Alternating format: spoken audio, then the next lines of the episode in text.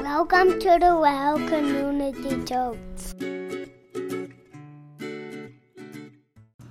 All right, so tonight is the start of our new series and a message that I hope and pray will get us ready to celebrate Easter. Uh, today, we start the seven week long march toward Easter with a focus on Jesus and how he talked about himself.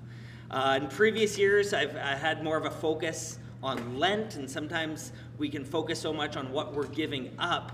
Um, but we give those things up in order to focus our attention on the person of Christ. And I thought, what better way to focus on Christ than to look at his own words and who he says he is? So, we're going to be looking uh, through the seven I am statements that can be found in the Gospel of John throughout this series. And, like I said earlier, what I'm excited about is that we are doing this in cooperation with our sponsor church, Steve. Uh, we're drafting some messages for one another, we're sharing ideas and illustrations. Um, and we even have their youth pastor, Wes. He's going to be filling in and preaching at Gateway and preaching at the Well. Um, and it's just, it's fun to see the churches coming together to support one another and to get different flavors and different styles so you're not always just stuck with me. Um, so if there's some things that you're like, that does not sound like Kevin, um, it probably isn't then. um, but no, I, I, say that because I, I, shared a couple, a couple of the jokes that Steve had written for this message with Amanda, and she's like, please don't say that joke.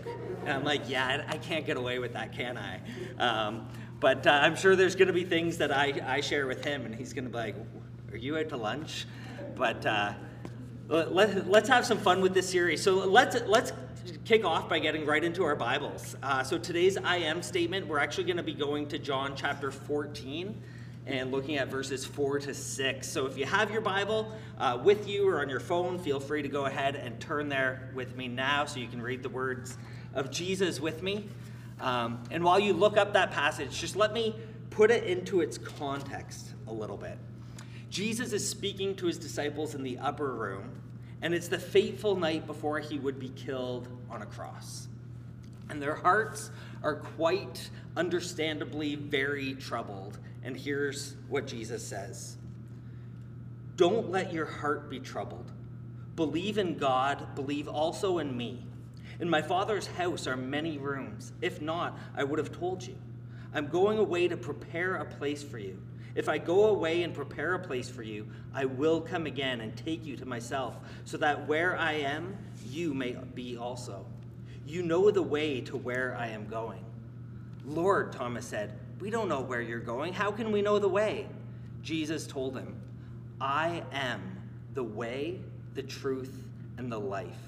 No one comes to the Father except through me. Now, as I just mentioned, they're, they're up in the upper room, Jesus and his 12 disciples. And later in the evening, Jesus is going to be arrested and abandoned by his followers. One of them will betray him, another one is, will deny him. So, emotions right now, they don't know how this is about to play out, but emotions are running high. They're, they're, the energy's in the air. Jesus has a very limited amount of time now to prepare them for the intense events that are about to take place. But notice that the first thing that Jesus says in John chapter 14 is don't let your hearts be troubled. And the picture behind this Greek word that's translated trouble is this image of a stormy sea. If you've been in the middle of a lake or the sea during a storm, you know how helpless you feel when those waves start coming up against your boat. And that's kind of this picture of what's going on now in the disciples' hearts. There's this storm, and they're worried. Now, by the looks of it, two emotions were going on in the room that night there's two emotional states that were causing the disciples' hearts to be troubled. And the first is fear, which is a primary emotion. And the second is anger, which is a secondary emotion. It's a byproduct of fear. So let's look at fear first. It's an understandable and expected emotion in that situation. Jesus was talking about leaving them. The, the, their rabbi, uh, their, their king, their Messiah, their Lord, is leaving. And for the last few weeks, he's talked about him dying once they arrive in Jerusalem. And so now they're in the capital city, and the disciples are starting to feel scared. And that's why Jesus assures them that they don't need to worry. Because whatever happens to him and whatever happens to them, first of all, their eternal security is secure if they believe in him. Jesus says that the reason they don't need to be afraid is you believe in God, believe also in me. Jesus promises that he's going to prepare a place for everyone who trusts in him. And later on, we learn that these mansions of glory are eternal homes in a new heaven and new earth that we see in the book of Revelation. But the greatest assurance of all is that the worst thing that could happen to you is that you die and go and get to be with Christ. And that's kind of this, this realization that Peter comes to that we looked at a couple of weeks ago in Acts chapter 2. Peter, Peter kind of realizes, like, you've lost all your power. Jesus is alive, Jesus has defeated death. But Jesus says, If I go and prepare a place for you, I will come back and take you to be with me, so that you also may be where I am. And as he's already said, the way to know that you have eternal life is by believing in Jesus. You place your trust in his death and for the forgiveness of your sins, and you place your trust in his resurrection for the hope of life now and life forevermore. And I think this is such an important message for today because we can see people battling fear everywhere we look. And like the disciples, there's a lot we can be fearful about especially if all we have is hope for this world. In pastoral work, you get to see a lot of damage done by fear firsthand. We're worried about what's happening in the Ukraine. We're fearful of COVID. We're anxious about the economic collapse, inflation, gas prices, you name it. But this is nothing new. So we need to remember that Jesus still speaks to those with hearts that are crippled by fear, and he whispers, Don't let your hearts be troubled. He says, Trust me, believe me. And he reminds us that although he's with us now, we also have a home with him for eternity. The most common command in the Bible is fear not. And that's because we're fearful people. But 2 Timothy 1 uh, 7 says, God has not given us a spirit of fear. So we don't have to wonder if this haunting fear that we have is from God, because it's not. He doesn't give us a spirit of fear. So now, in a moment, I want to look at what Jesus says to his disciples to help with their fear. But before we go there, I just want to observe the other emotion that's at play here, which is the byproduct of fear, and that is anger. You have to look a little bit harder to find it, but it's there. In just a few moments, Judas will betray his friend Jesus to the authorities. And although he was paid for the deed, it wasn't just his greed that motivates him, it's also anger. Because Jesus wasn't bringing about an overthrow of the Roman Empire, the Roman rule. He wasn't getting her done. And in just a couple of hours, Peter is going to violently lash out and cut off the ear of a Roman soldier. Jesus rebukes him for doing so, but it's a reminder to all of us to not allow fear to turn into anger and settle into bitterness. Ephesians 4:27 says that unresolved anger, letting the sun go down on your anger, can bring about a demonic foothold. It can it can create that space for the enemy to wreak havoc and I hope I'm not alone in, in knowing that firsthand. That th- those times when you've been hurt and wronged and it's just so hard to forgive, it just starts eating away at you. But when you can finally just hand it over to God and extend that forgiveness, oh, the peace that fills you.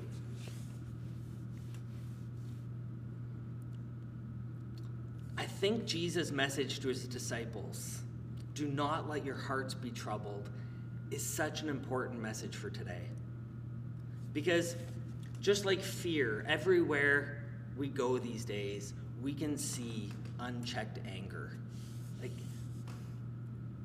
and I'm not just talking about those other people. Like I'm talking about Christians, followers of Jesus, me.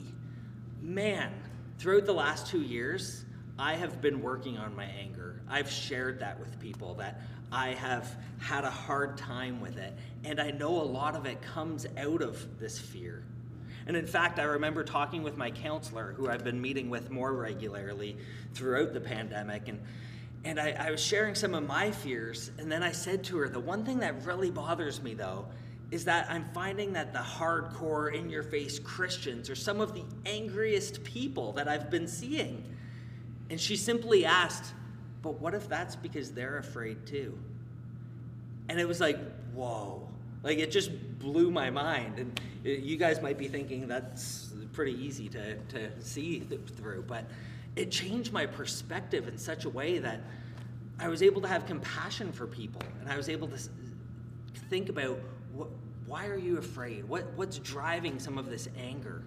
And like Peter, some of us might be angry with government authorities, angry with the limitations on our rights and freedoms, angry about soaring inflation, you name it. But Jesus is still whispering to those who are angry don't let your hearts be troubled. And we don't have to wonder if the bitterness that's growing inside is something that God's doing. James 1:20 reminds us that human anger does not produce the righteousness that God desires. So now just before we get into the solution to the fear and anger that we experience, let's ask where does this come from? And I think the first place is that it comes from a heightened sense of vulnerability. It, it's where you feel like you're in danger, either physically or emotionally. You kind of lay yourself out there, and then you're feeling exposed. And then the second place that fear and anger spring from is a diminished sense of control. And I think we can all attest to that loss of control. That you feel unable to handle the challenges of life, or maybe you lack the strength or the competence. Perhaps you feel this way in your marriage, your work, your health, your relationships. When you feel safe and in control, you're unlikely to be fearful or worried. But it's in those moments when you feel vulnerable, like you lack the power to do anything, that it leads to fear. And then we can lash out in anger. But what's amazing about Jesus is that he knows he is vulnerable on this fateful night. And he is powerless to stop the most horrific crime from happening to him. But he can still say, Don't let your hearts be troubled. So, how can he be so confident? Well, I think here's how Jesus knows that he's not alone. He has seen the hand of his Father in so many situations before. And so he knows that he's not ultimately vulnerable, and he knows who truly is in control. And he's convinced that God, his Father in heaven, is personal, is present, is powerful, and is worthy of trust. Now, keep in mind that our series is called I Am, Jesus in his own words. So when Jesus says that statement, I am, seven times throughout John's gospel, it's a reminder that he is also, like his father, fully divine. He, he is claiming that he is the Son of God. Back in John chapter 8, Jesus said, Before Abraham was born, I am. And he's repeating how God revealed himself to Moses at the burning bush back in Exodus chapter 3. And whenever Jesus says, I am, he's claiming to be nothing less than God. And so, the kind of hope and strength and peace that Jesus received from his Father is the kind of peace, hope, and strength that we can actually receive from him. And this is what Jesus was offering his disciples in the stormy sea back in John chapter 6. The disciples were in their wave tossed boat and losing their ever loving minds as Jesus walks on the water to rescue them. And most English translations, they, they tend to miss the point that Jesus is saying because they'll translate it, It is I, don't be afraid. But Jesus says, I am, be not afraid. And what's so beautiful about this is that it's not a rebuke, but rather it's an invitation to trust Him. That I am God. I am in control. No matter what physical or emotional storm that you find yourself in, the hope you have and the peace you have is wrapped up in Jesus, the great I am.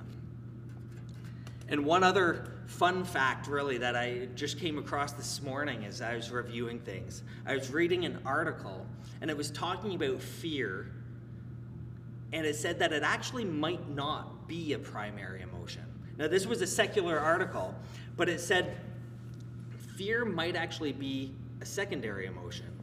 And what they kind of argued as the primary emotion is identification. And I thought, wow. Like you put that in with what Jesus is saying here too. Like it's your identity, it's who you are. So when you don't know who you are, it can lead to fear. So when Jesus is saying you don't have to be afraid, don't fear, he's saying, I'm not afraid. I know who I am, and I am. Trust me and know who I am and know who you are in light of me. Now, it doesn't mean that we're never going to struggle, struggle with a troubled heart, but it means that you have someone you can turn to when you're fearful or angry or vulnerable or powerless. So, Jesus simply invites us to bring those feelings of vulnerability to Him, to trust Him, the one who's in control of the universe. So, now I want to get back to what Jesus says about Himself when doubting Thomas that's the same guy who doubts him later after the resurrection. He's the one saying, Hey, I'm not sure we actually do know how to follow you or where you're going. And Jesus replies, I am the way, the truth, and the life. No one comes to the Father except through me. And what I love about this is that Jesus offers himself as the solution to our greatest needs. The disciples have had their hearts filled with fear and anger, and they need guidance, wisdom, and provision. So Jesus doesn't say, Well, here's the guidance you need, like all of the other great religious leaders. Jesus says, I am the way. And Jesus doesn't say, Here's the wisdom you need to navigate the troubled waters of your world. He simply says, I am the truth. And he doesn't say, Here's the provision you need to make it today, so try a little harder. He says, I am the life. Because when our hearts are troubled, we don't need some it. What we need is Him. We, what we need is, isn't a solution, what we need is a person.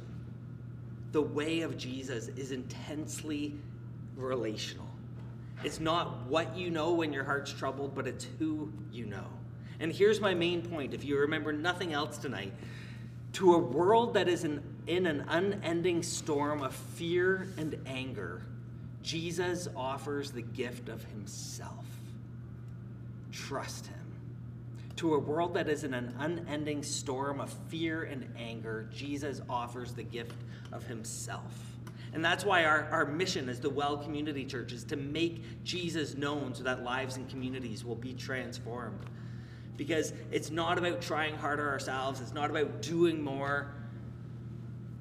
It's about leaning into the person of Jesus. He's inviting us to meet with him, to be with him, to have an ongoing relationship with him. But like any other relationship, it takes time and intentionality. So if you're feeling vulnerable, powerless, remember that Jesus is the leadership you need. He's the way we live in a world that's desperate for good leadership. And as the tragic events of this past week have unfolded in the Ukraine, what stood out most of all was the difference in leadership. You had one president sending in the troops, and you had one president who sent in himself. One of them was stirring up fear and anger, the other was stirring up courage and peace. So when Jesus says that he is the way, he's telling us that he is the leader that the world has always needed. That he will guide us to the place that we all need to go. And we can have courage, confidence, and peace. But we have to follow him, we have to trust him, we have to do what he commands, even in the times we don't understand. Which makes me think of his first miracle in John 2, which is when he turns water into wine the wedding runs low on wine, and, and Mary says to the servants, Do whatever he tells you. And I'm sure they thought it was the craziest idea that they had heard when he says, Take some of the water over here, just fill these jars.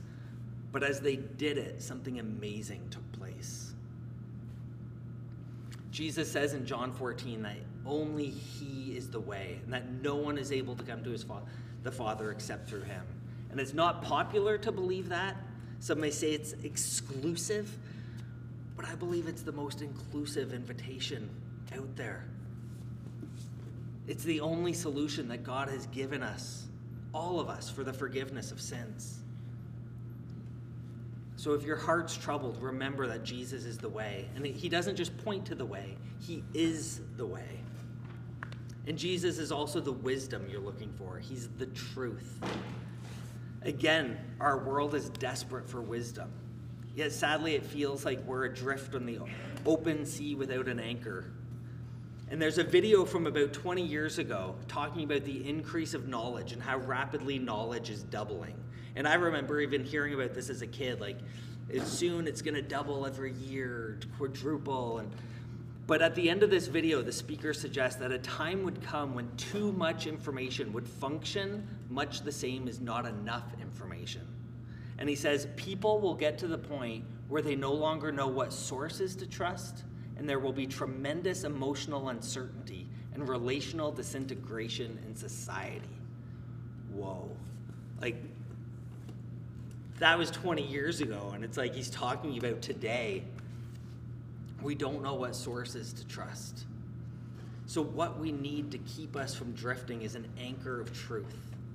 And I remember this one time thinking of anchors up at my parents' cottage.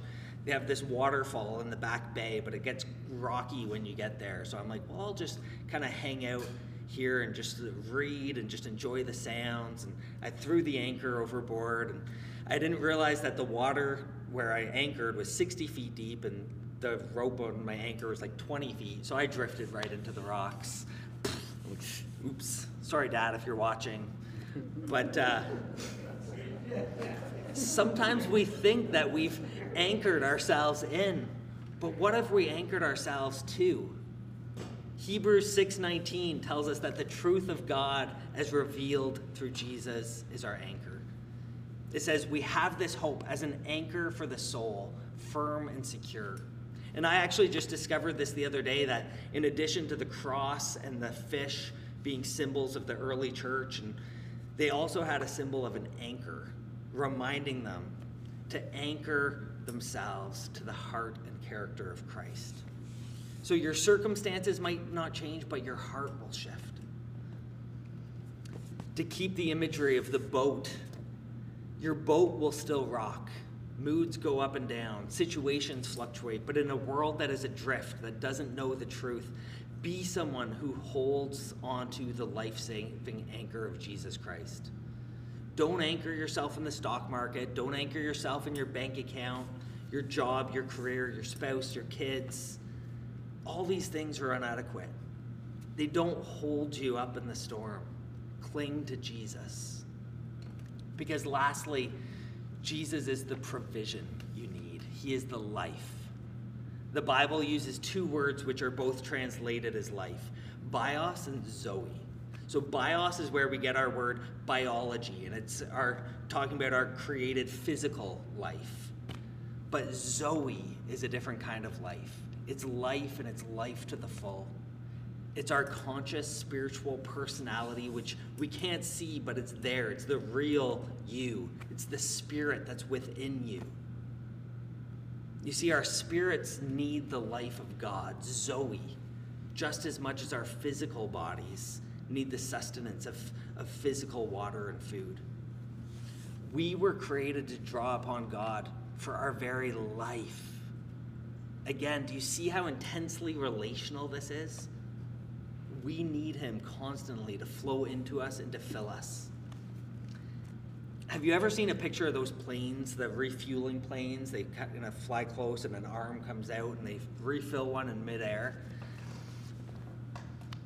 What if God made us so that we too needed that constant refueling as human beings to keep going? Like that's the that's the picture that I'm seeing is this this larger jet coming up and topping up the other one and so that one can keep going on his mission and journey. Jesus says, I'm the way, the truth, and the life. Let me fill you and sustain you with the life, with life and life to the full. Friends, when Jesus speaks to your heart, you welcome him in, you receive him. When you put your trust in him, that Zoe life, that will satisfy your soul. Our world's in turmoil. We've been in storm after storm. We've all had our moments of fear and anger, I'm sure. But if we're willing to listen, we will hear Jesus whispering to the depths of our heart Don't let your heart be troubled. So I just want to close in prayer, but to start with a moment of listening. What's God saying to you tonight? Maybe you've tasted that before. You, you've had that Zoe life and you're like, oh, I want to get back there. What's stopping you? So I just invite you to simply pray and say, Holy Spirit, in what area of my life am I fearful or angry? Where do I need to surrender control and trust Jesus? So let's just take a moment and then I'll close in prayer. Heavenly Father, I thank you for the opportunity that we have to just sit back and rest with you this evening, to fix our eyes upon you and to lean into you. And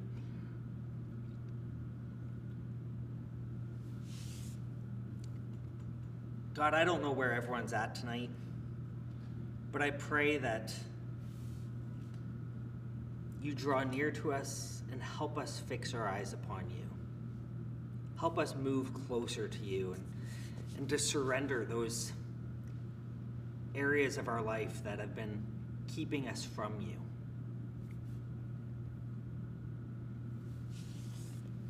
God, I confessed my own anger these past couple of years throughout COVID. I confess my fear and I, I repent of them.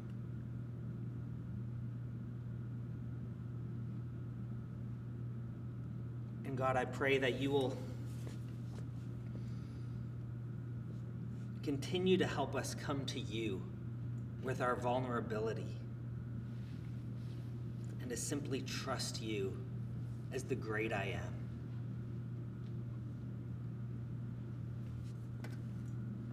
We pray this in Jesus' name. Amen.